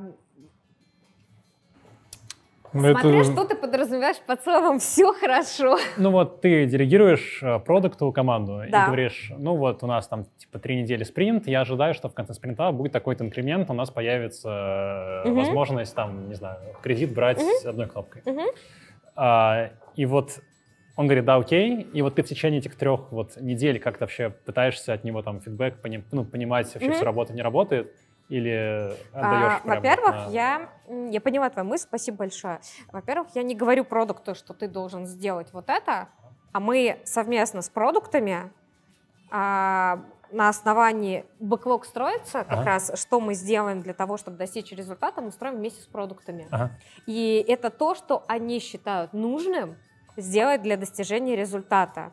По-другому, к сожалению, не работает. Мне больше про проектные истории, то есть А то- дальше... помощь какая-то, Мгм. да, там Безусловно, у нас есть еженедельные встречи, на которых мы смотрим результаты. Я делюсь а, тем, что происходит там на более стратегическом уровне, какие есть там у команд проблемы, вопросы, как мы их можем решить, где мы сейчас находимся, успеваем, не успеваем, что мы можем сделать для того, чтобы успеть, где нужно помочь с ресурсом, где нужно там помочь на планировании распределить. Все это понятно. есть. Но для меня очень важно именно выстроить в команде партнерские отношения, что ребята понимают, что в случае необходимости они могут прийти посоветоваться в режиме 24 на 7. Я, безусловно, проверяю задачки, какие там двигаются, когда есть время, как они там двигаются на доске. Но здесь прям вот большая ответственность ребят, что они выстраивают работу своих команд. Понятно, понятно. Ну, круто. Здорово. Ну что, с мореброда уже потихонечку поспевают, а я тем временем хочу задать следующий вопрос, и он будет достаточно объемный. Я даже ради этого с мореброд отвожу. Смотрите, представьте себе, что мы в целом хотим понять, что такое трансформация. А, Из каких частей она состоит? Давайте вот прям верхнеуровнево пройдемся. Где именно в этой трансформации находится продукт, а потом, наверное, вопрос, который будет вот максимально применим и для нас, кто, возможно, не сталкивался с трансформацией каких-то более классических бизнесов, да, и для наших зрителей здесь сейчас. А, какой-то, не знаю, топ-5 ошибок, которые вы хотели бы предвосхитить и направить, если, допустим, человек вышел э, на работу, он работает продуктом, теперь у него испытательный срок, ему надо, соответственно, предложить несколько идей по трансформации, реализовать, на какие грабли ему никогда не стоит наступить, исходя из вашего опыта, и, допустим, топ-5 рекомендаций, что ему стоит сделать. Топ-5 граблей и топ-5 рекомендаций. Ну что, поехали? Кто начнет? Может, Женя? Я могу начать э, с граблей и... Грабли. Да, Да, одновременно грабли. грабля рекомендации. Когда ты приходишь куда-то и пытаешься что-то изменить, э, не нужно, как тут можно выражаться нельзя, в общем, не нужно говорить, что все, что есть сейчас, это плохо. Потому что ты работаешь в, этом, э, в этой среде. Многие приходят, когда делают новые продукты, новые пути, говорят, вот у всех все плохо, а у меня хорошо. Это, это, это, это очень плохо. Нужно говорить, что у всех все хорошо, а у меня лучше. Ну, то есть просто другой mindset. И как бы затягивать людей к себе. И относиться ко всем не как вот, как вот я заменяю этот процесс, он мой конкурент, а на то, что это мой партнер, и я делаю ему лучше, и мы работаем вместе. Это помогает такому духу, и тебя, тебя не хейтят за это. Окей, один есть. Но я, кстати, поддержу, потому что я сам наступал на эти грабли. На Я, них наступали все. я когда пришел все это перестраивать, я зашел со словами, ну, все ужасно, все надо сжечь, и лучше бы этого не было. Сейчас я понимаю то, что я был абсолютно неправ, потому что в реальности там под капотом лежали достаточно интересные решения, процесс. Ну, просто реализация подкачала, и надо было не давить то, что плохо, а помочь сделать хорошо. И, наверное, сейчас бы вот спустя несколько лет я бы никогда так не сказал, и если что, кто будет смотреть, извините. Прикольно. Мы сошлись во мнении относительно первого совета, что не стоит делать. Давайте к второму перейдем. А, я считаю, то, что надо уметь, э, скажем так, ждать. Не все процессы даются быстро. То есть не все дается легко, не все дается быстро. А трансформация это очень волатильный процесс, который, в котором надо набраться терпения, потому что придется много повоевать, много что изменить. И эффекты по, на- там, даже видно по рынку, по другим компаниям, зачастую начинают быть видны там, спустя 3 года, спустя 4 года. Ну, то есть, действительно, надо а, уметь ждать.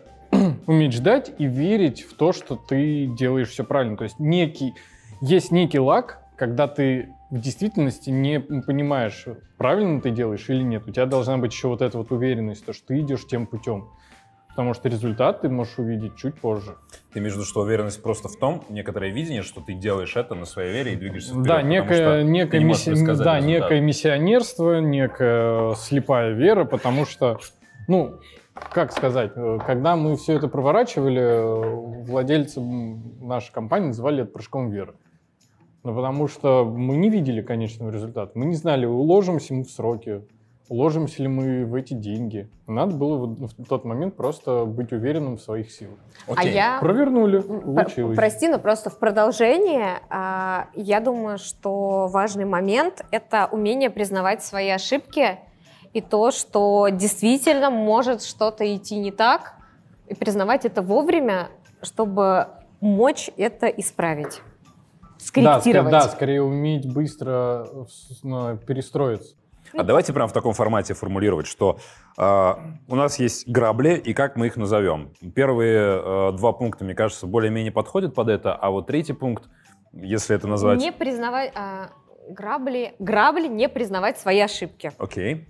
Три есть, четвертый.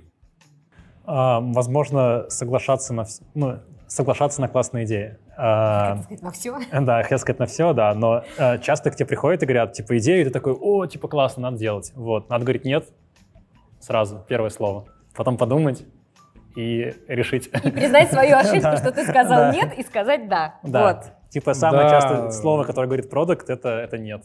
Скажем так, не поддаваться эмоциям. Ну, это на самом деле не так-то и просто, особенно если ты пришел в новую компанию и э, говорить нет людям, которые имеют некоторую репутацию внутри, это не всегда просто. Хорошо. А, Да. Пятый.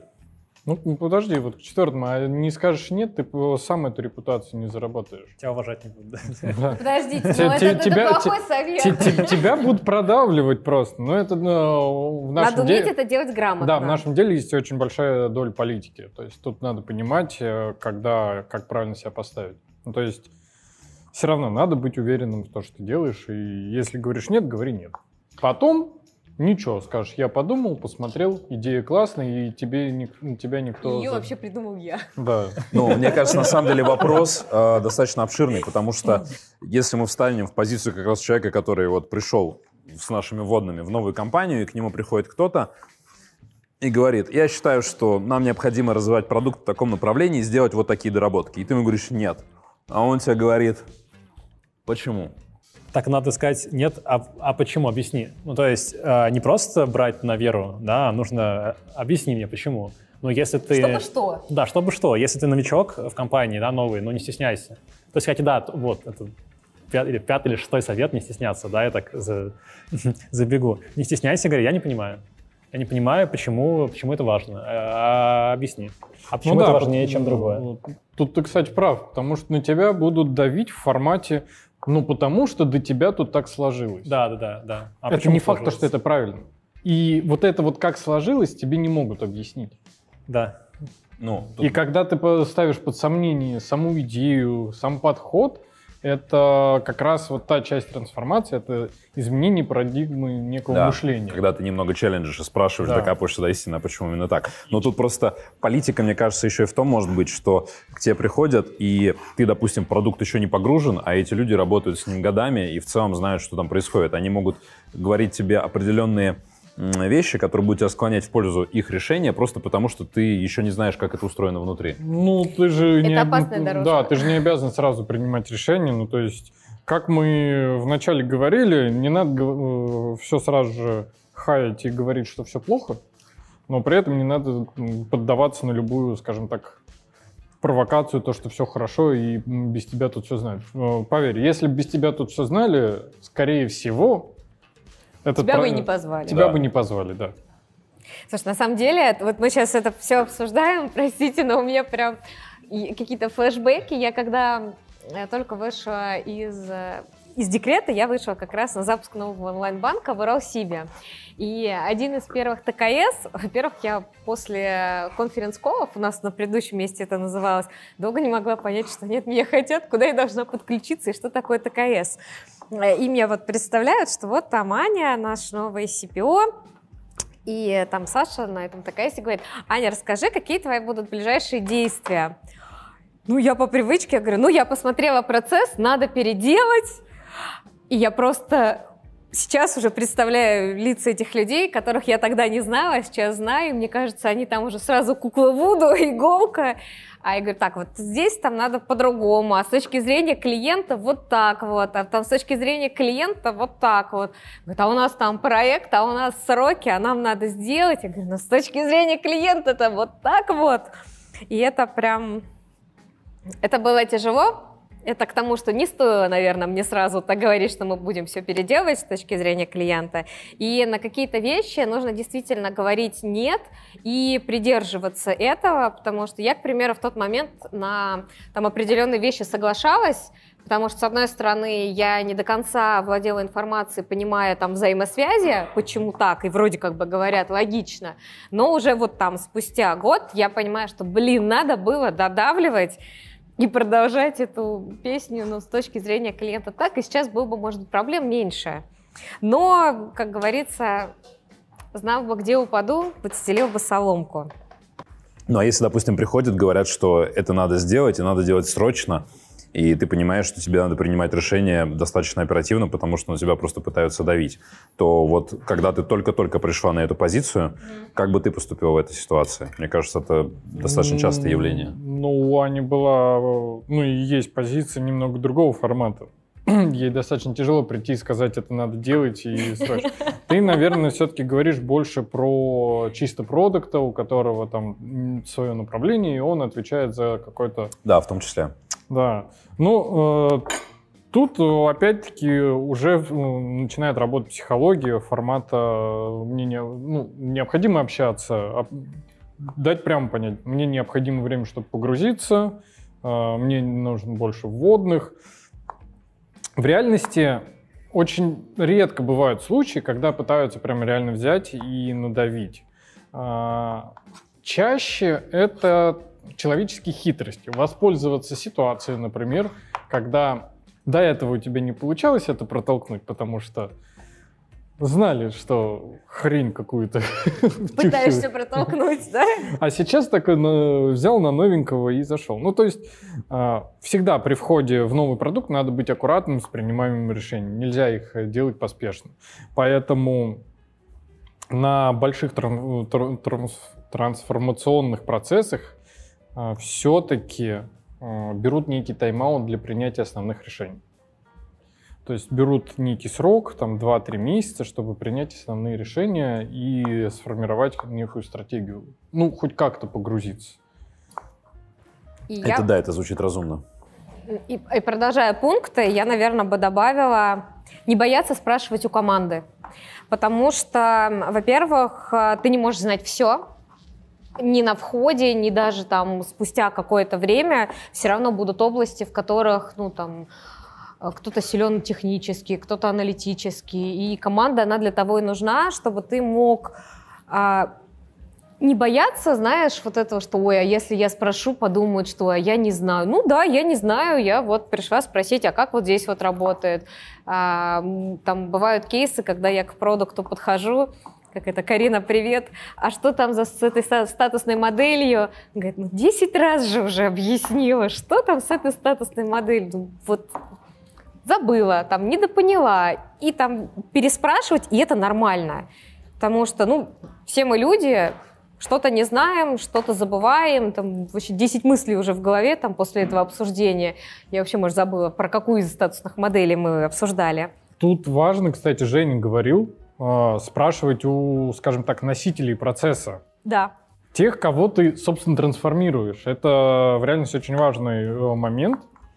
А, Да, в моменте они скажут, боже, какой дебил к нам пришел.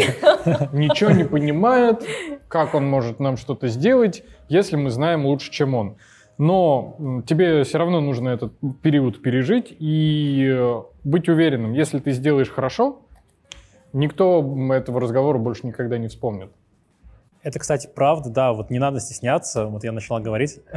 А штука в том, ну вот даже взять, типа, то, что мы сейчас делаем, аграрку, вот ничего не понятно, и ты приходишь, вот такой дурачок такой спрашиваешь, ой, а что это у вас здесь, а что это у вас здесь?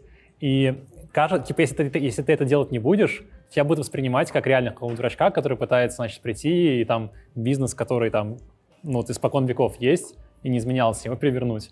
И что-то там сидит в своей там лаборатории делает, потом приходит и пытается продать. А когда ты ходишь, общаешься, знакомишься со всеми, показываешь, что ты учишься, э, тебя начинают уважать, как-то звать к себе, и ты, ну, рассказывать, делиться с тобой болями, и ты понимаешь, что вообще ты меняешь, с кем ты общаешься, кто эти люди, и ты с ними как бы сдруживаешься, и получается хорошо. А ты уже свой такой становишься, Знаешь, свой что это парень. такой свой такой, а, это типа тот Женя, который, значит, делает... Виктор ну, то есть- задавливал меня вопросами. Да, да, ну типа, ну ладно. ладно, Да, то есть, да. А знаешь, в чем кайф? Потом, когда он тебе говорит спасибо. То, что ты задал блюлый вопрос ну, и улучшил его жизнь. Ну, да, Да, типа, когда ты, может быть, даже сам заставляешь его задуматься как раз о каких-то уже сложившихся историях, о которых он, возможно, просто не думает ввиду того, что это его рутина. Это бывает полезно. Ну, это же сила привычки. Да. Люди не замечают своих э, ну, ежедневных, скажем так, проблем возникающих. Они привыкли. Окей, но не знаю, насколько у нас получилось сформировать 5, скажем так, граблей и 5 советов. Давайте попробуем тогда э, следующую ситуацию представить, которую в самом начале обозначил. Вот вы вышли э, работать продуктом, который будет заниматься цифровой трансформацией. И какие 5 советов, что стоит сделать в первую очередь? Мы уже как бы поняли какие-то основные проблемы, то, на что стоит обратить внимание с точки зрения того, чтобы не сделать хуже, а что будет самым оптимальным на что стоит в первую очередь направить свои ресурсы, свое внимание? Но давай, тут, наверное, есть разных, э, скажем так, подходов. Э, Я считаю, то, что в первую очередь, конечно, надо изучить э, все цифры. То есть зачастую за некрасивой картинкой кроется очень хорошо пр- проработанный процесс.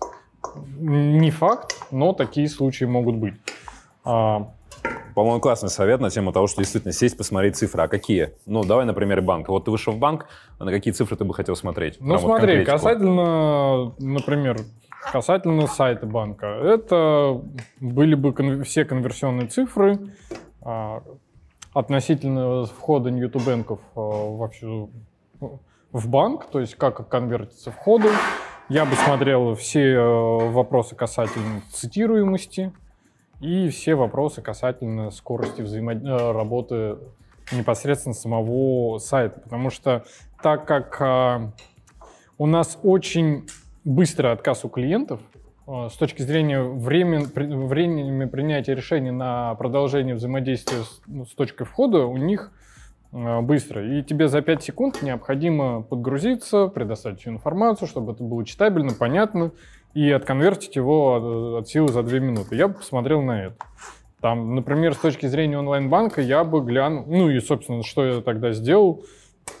То есть мы смотрели на очень необычный для многих параметр, но это а, плотность транзакций на клиента. То есть мы не смотрели, сколько клиентов в массе транзачит, сколько транзакций таких есть, а в принципе, сколько на клиентов онлайн-банка и банка в целом приходится транзакционных операций. То есть, условно, это как пользователь утилизирует приложение?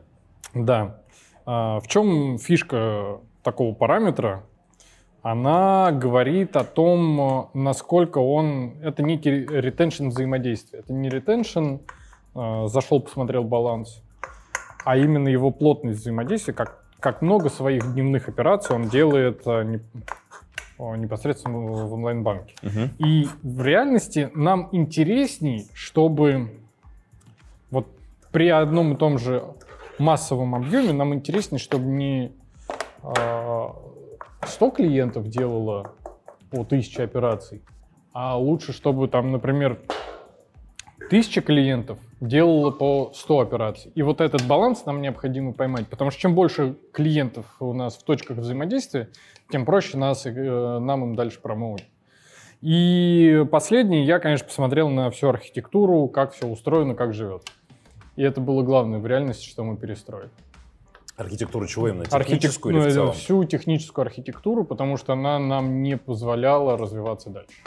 Ну, смотри, а у тебя, как у продукта, хватило ли экспертизы понять это? Потому что продукт, понятно, что это человек, который, скажем так, и здесь, и там, и всего по чуть-чуть должен уметь, а где-то и сильно глубже, Ну, чем по чуть-чуть. Блин, ну тут, конечно, в действительности большая специфика. Я закончил Бауманку, и мне хватило. И у меня еще за плечами была очень сильная команда, которая пришла со мной. А, Со мной пришел техлит из ну, с прошлого места работы, со мной пришли многие лиды. И мы, да, действительно, мы прям прочелленджили всю архитектуру, мы понимали, что мы делаем.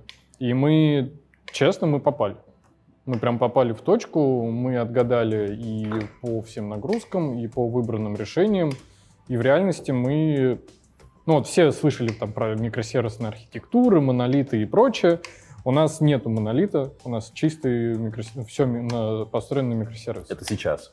Да, мы на это перестроили. Мы поэтому, вот как был комментарий из зала, нам пришлось встать, остановиться и все создать с нуля с точки зрения цифры. То есть вы прямо остановили прям весь продукт и распиливали монолит? э, Мы не пилили монолит, мы а с нуля. заново? Всё с нуля написано. Ничего себе. Микросервисы. Там ни одной строчки legacy кода, поэтому сейчас действительно все чисто. Окей, но мне кажется, первый пункт достаточно исчерпывающий получился. Давай его отрезюмируем, что а, если ты вышел продуктом заниматься трансформацией, а, цифровой трансформацией, то первая рекомендация — это в двух словах.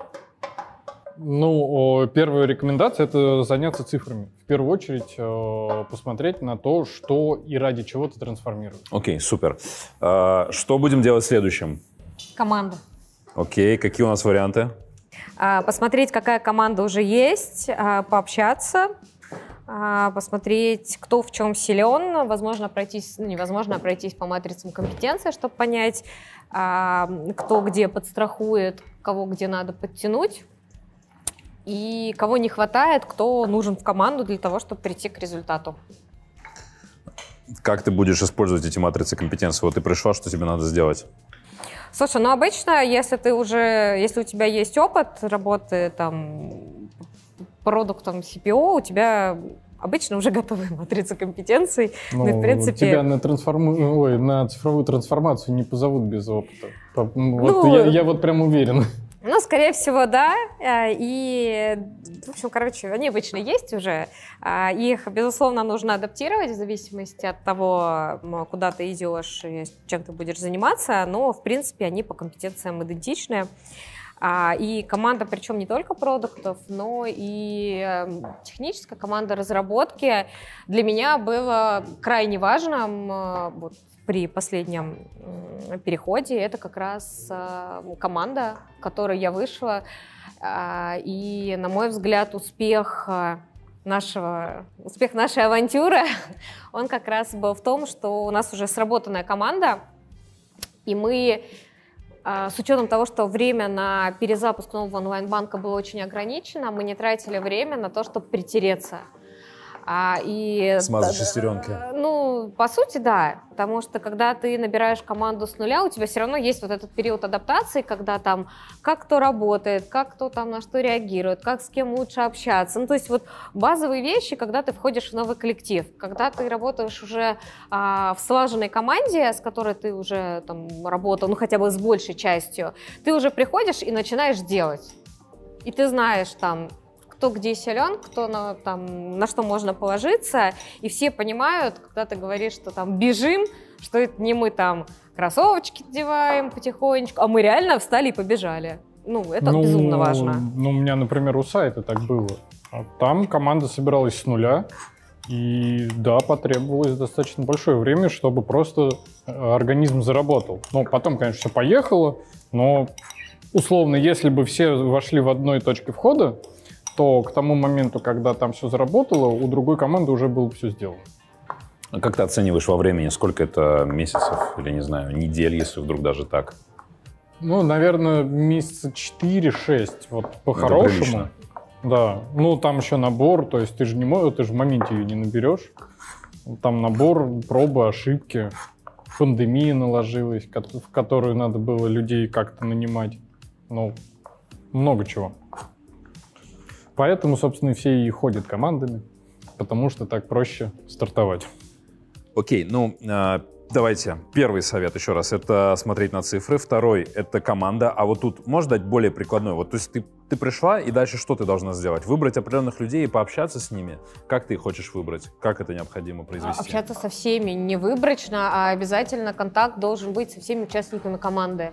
Будь то продукт, будь то аналитик, разработчик, DevOps, со всеми все должны четко понимать, а, кто ты, для чего ты пришел и какая наша глобальная цель, для чего мы вообще здесь собрались. Ну, то есть на старте пообщаться, а в каком режиме? Давай вот прям больше конкретики. Это режим в формате one-to-one, либо собраться какой-то группой и обсудить это? Э, на мой взгляд, нужно смотреть от ситуации. Конечно, самое классное, это когда ты можешь лично собраться, там, выпить чайку, печеньку скушать и пообщаться. Но с учетом того, что у нас это был период пандемии, по Zoom да, собирались и все вместе, когда обсуждали что-то глобальное, когда это первые знакомства, это, ну, безусловно, там one-to-one, но все равно в цифровом формате. Зум-бары хорошо помогали. Зум-бары, да, на самом деле это тоже оказалось такая неожиданная вещь, когда вечерком там все уставшие, кто-то уже на кухне макароны готовит, кто-то там ребенка в ванной купает, кто-то продолжает работать, и тут такой зум, там бокальчик вина, все такие, а, ну как, как прошел день,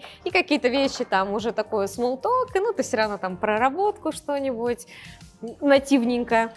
Но это неизбежно. Я, я вот заметил, что зумбары, они все-таки были больше про людей, то есть ты знакомишься с людьми, с кем ну, вообще работаешь, но именно для работы не сильно помогало. Ну, то есть, как бы, вы стараетесь обсуждать нерабочие процессы. Да, ну, есть, но да, это там... было очень важно. Ну да, да, это как бы это билдинг э, отношений, но не э, как бы не рабочих отношений, Он, то есть кстати, просто как бы он оказался менее формальным и более таким сближающим. Ну, то есть, ну да, да, да. Когда ты сидишь и видишь человека в растянутых штанах, И который, да, но не все. В любом, в любом зуме. Э, да, и как-то это ты по-другому начинаешь относиться. Это сильно помогло, если честно. Ну да. Слушай, но даже сейчас у меня, к примеру, one-to-one проходят не всегда в формате того, что мы там обсуждаем а, какие-то результаты, к которым мы пришли именно там в работе, да, и там цели, а максимально, насколько это стараюсь, на мой взгляд, все равно мало, поддерживать с людьми эм, там, понимать, о чем человек живет там вне работы, что может да. влиять на его результативность. Вот этого с учетом удаленки становится все меньше и меньше, а этого безумно не хватает. Вот это вот просто это вот постоять бутербродики, селедочку разложите. На кофе-понте кофе. Да-да-да, вот этого прям, да. конечно, не хватает. Давайте, наверное, попросим подключиться наш зал, и, возможно, нам добавят пунктов относительно того, что стоит сделать в первую очередь, когда вы вышли заниматься трансформацией в какую-то новую компанию или на какое-то новое рабочее место. Ребят, кто готов подхватить? Ребят, у меня есть такой вопрос. А, Цифровая тра- трансформация — это хорошо, а, и, как правило, она связана с ростом. Вот как а, за последний год выросли ваши команды? А, Кто у вас в численности по компетенции, возможно? И есть ли какие-то сложности, с которыми вы столкнулись при росте? А может быть, у вас все стабильно, и вы умудряетесь и а, трансформироваться, качественно улучшаться и сохранять численность? И как вы с этим справляетесь? Ну, Мы думаем, кто будет отвечать. Ну, давайте начну я. Ну, у меня э, с цифровой трансформацией команды увеличились...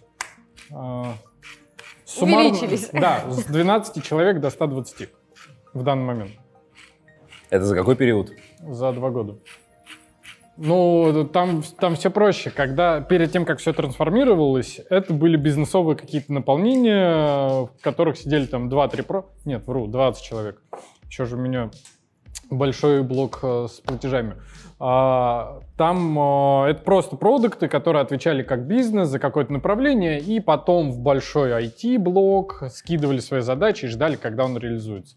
А потом мы собрали под э, онлайн-банк, потом мы собрали под сайт. Сейчас у нас там такая же история с, э, с инвестиционными продуктами. Ну и вот это вот все расширяется, расширяется, множится и множится. У Ани там другая немного ситуация. Аня, расскажешь? Я думаю, другая ситуация. Ну ладно, там получилось, э, по-моему, ну не так сильно, человек с 30 до 40. Ну да, на самом деле сейчас у нас порядка 40 человек, у нас полных а, три продуктовых команды, это именно роль продукт, продукт, э, дизайнер, аналитик, iOS, Android, бэк, два тестировщика, а, DevOps у нас общие получаются. Вот, а, есть еще продукт, который отвечает за взаимодействие с пользователями, за клиентские исследования, всю эту часть. И есть у меня команда лидов, которая, ну, тоже, следовательно, все эти компетенции есть. А у тебя же... Вот. Но, У меня ща, прости, пожалуйста, но у нас еще есть, а, помимо участников команды, которые вот в продуктовом формате, нам безумно повезло, у нас обалденная поддержка. А, Да, это очень важно. Это, это, это мега важно. Вот, ну, лучше ребят себе представить, наверное, сложно, потому что они, а, несмотря на то, что как бы, ну, они занимаются поддержкой разных систем, настолько вовлечены в процесс, что вот ну, повторюсь, нам с ними безумно повезло. И это как бы не совсем часть нашей команды, там, не знаю, юридически они не являются продуктовой составляющей, но это неотъемлемая часть. И это прям безумно важно. Простите. Слушайте, да, у меня немножко другая история. А, вообще, а, у меня получилось так, что ди- диджитализация уменьшает ресурсы, которые у тебя есть. Вот. И это, наверное, даже хорошо. Интересно. А, потому что в начале пандемии я работал в корпорации продуктом в Яндексе. А вот как раз вот уже где-то вот после нее у нас появился стартап. У нас уже своя команда, не 120 человек, но как бы выросли в 10 раз по сравнению с первым днем стартап. Тоже, да. Вот. А, вообще, мне кажется, просто я такой немножко сдвигаю мысли в другую полосу, а, что диджитализация может приводить к тому, что людей будет меньше, и это хорошо. Вот так. Да. Как вы Да, думаете? тут важно, э, важно Хороший подчеркнуть, момент. в реальности э, все эти, то есть в одном месте прибывает, а в другом, само собой, сильно меньше стало. Там исчисляется сотнями и тысячами, к сожалению, людей, которые ну, покидают компанию, потому что их место занимает условно один разработчик. Ну, тут с этим приходится жить. э, Когда-нибудь и нас так.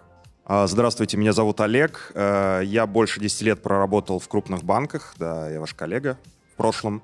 Сейчас у меня кросс-отраслевой опыт, и я IT-продукт-менеджер. А, У меня вопрос, собственно говоря, наверное, в отношении тех коллег, которые еще остались, как банки, ну, разрабатывали кредитные продукты, там, ипотеку, не знаю, что-то такое. А, Насколько вообще есть сейчас шансы им перейти именно в процессе цифровой трансформации, именно в цифровые и ну, IT как бы продукты, да, то есть нужно ли им потянуть там компьютер сайенс или что-то еще, может быть, какой-то такой карьерный не знаю, какой-то совет дать таким людям? Спасибо. Но в реальности зачастую, скажем так, большой процент из них готовы к этому. Они просто этого не знают. Они в действительности хорошо понимают а, свой продукт, они в действительности понимают хорошо, а, ну я же верно понимаю, говорится о том, как вот трансформируемых перевести в формат а, вот новых м, продуктов, так? А, они хорошо понимают э, клиента, им э, зачастую просто необходимо показать, как с этим можно работать. Э, Не, не э, просто закрыть какую-то дырку и сделать все вслепую, а как дать реальную ценность. Ну, и очень часто так выходит то, что на это требуется там ну, полгода, год совместной работы. И у нас, кстати, есть ярчайший пример. Вот у Ани в команде есть два человека. Да, есть такие люди, которые изначально казалось, то, что ну, не получится у него вот все это двигать, мыслить так же. И, скажем так, набиваю шишки. Сейчас э, можно сказать то, что это полноценный продукт, который именно стратегически планирует развитие своего продукта, исходя уже из потребностей клиента и потребностей бизнеса. Он, кстати, очень интересно, он понимает потребности бизнеса, потому что у него много исторической инф- э, историчности в его прошлом. Но я добавлю, а, это не только вот продукт, у нас есть Леша, который а, достаточно давно в банке работал а, по старым процессам до трансформации. И он как раз переехал, да, бэк-разработчик, он переехал из Уфы, и он сам, он сказал, я хочу хочу в эту команду посмотреть, вот как этот процесс идет. И да, по первости ему, конечно, было сложно, но вот желание посмотреть, попробовать, а чтобы что вот эта вся трансформация, как она может помочь мне как специалисту вырасти, она, вот это желание, оно себя очень круто проявило, и я вот прям с утра, после того, как мы воевали с бэклогом, написала, блин, Леша, конечно, космос. Прям вот ну, влился очень комфортно. Это прям вот человек, на которого можно положиться, который понимает, зачем мы это все делаем, который понимает цифры, который понимает бизнес-показатели. А, он не просто руки исполнитель, как там разработчик, он вот прям полноценный участник команды, который может влиять на результат, на бэклог, на постановку целей, на работу внутри своего, ну, как бы лид, там, внутри своей компетенции. Поэтому, резюмируя, если у человека есть желание, вот реальное желание, можно и перейти, и научиться. И у нас, к примеру, продолжая эту тему, вообще п- периодически проходит различные обучения. Последний был курс а, от ребят э, из Common Guys по вообще по развитию идей.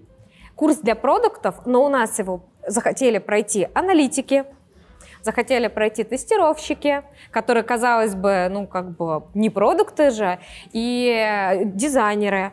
А, И ребята реально прокачивали свои идеи, которые у них есть. Там юнит-экономику считали, ну, там, представьте тестировщика, считающего юнит-экономику. Ну, наверное, там, не знаю, пару лет назад все таки блин, ну, конечно, нет, вряд ли он знает, что это такое. А сейчас, да, и это классно, это Ну, прям вот- это, кстати, то, о чем мы говорили. Когда приходишь в компанию, э, надо понимать то, что это те же самые люди с той же самой головой, и зачастую просто которым надо сказ- ну, рассказать то, что можно не так, как было. Привет, меня зовут Миша. Э, Спасибо большое, вы рассказали нам про процесс трансформации, но вы не подсказали, как вы в процессе него изменились. То есть, что вы для себя э, приобрели нового, чему вы научились и что вы теперь умеете, чего не могли делать раньше.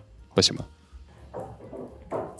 Жень, давай с тебя начнем. Да. Давайте сп- справа налево. Давайте у нас последние вопросы, поэтому так пробежимся блицом. А, Я научился больше слушать и больше понимать, что нужно людям, которые кардинально отличаются как бы, думанием от, от меня. Это помогает. А, я, ну, помимо того, что, безусловно, добавились седые волосы и трясущиеся руки, а, плюсую к тому, что научилась слушать, слышать, а, как это, как навык того, что нужно постоянно следить за рынком и вообще, что происходит, а, что происходит в мире, и а, быть готовой ко всему.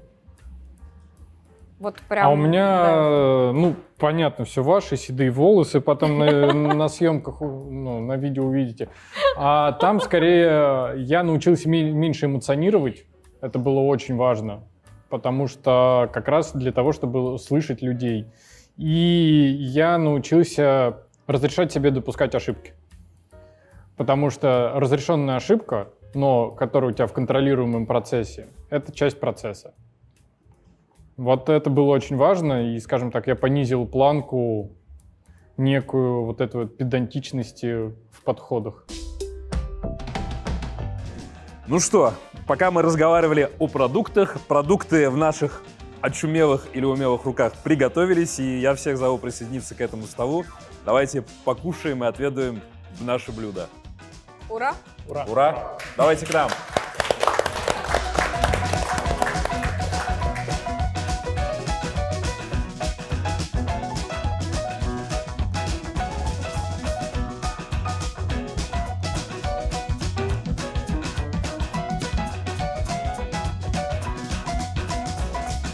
Получилось вкусно?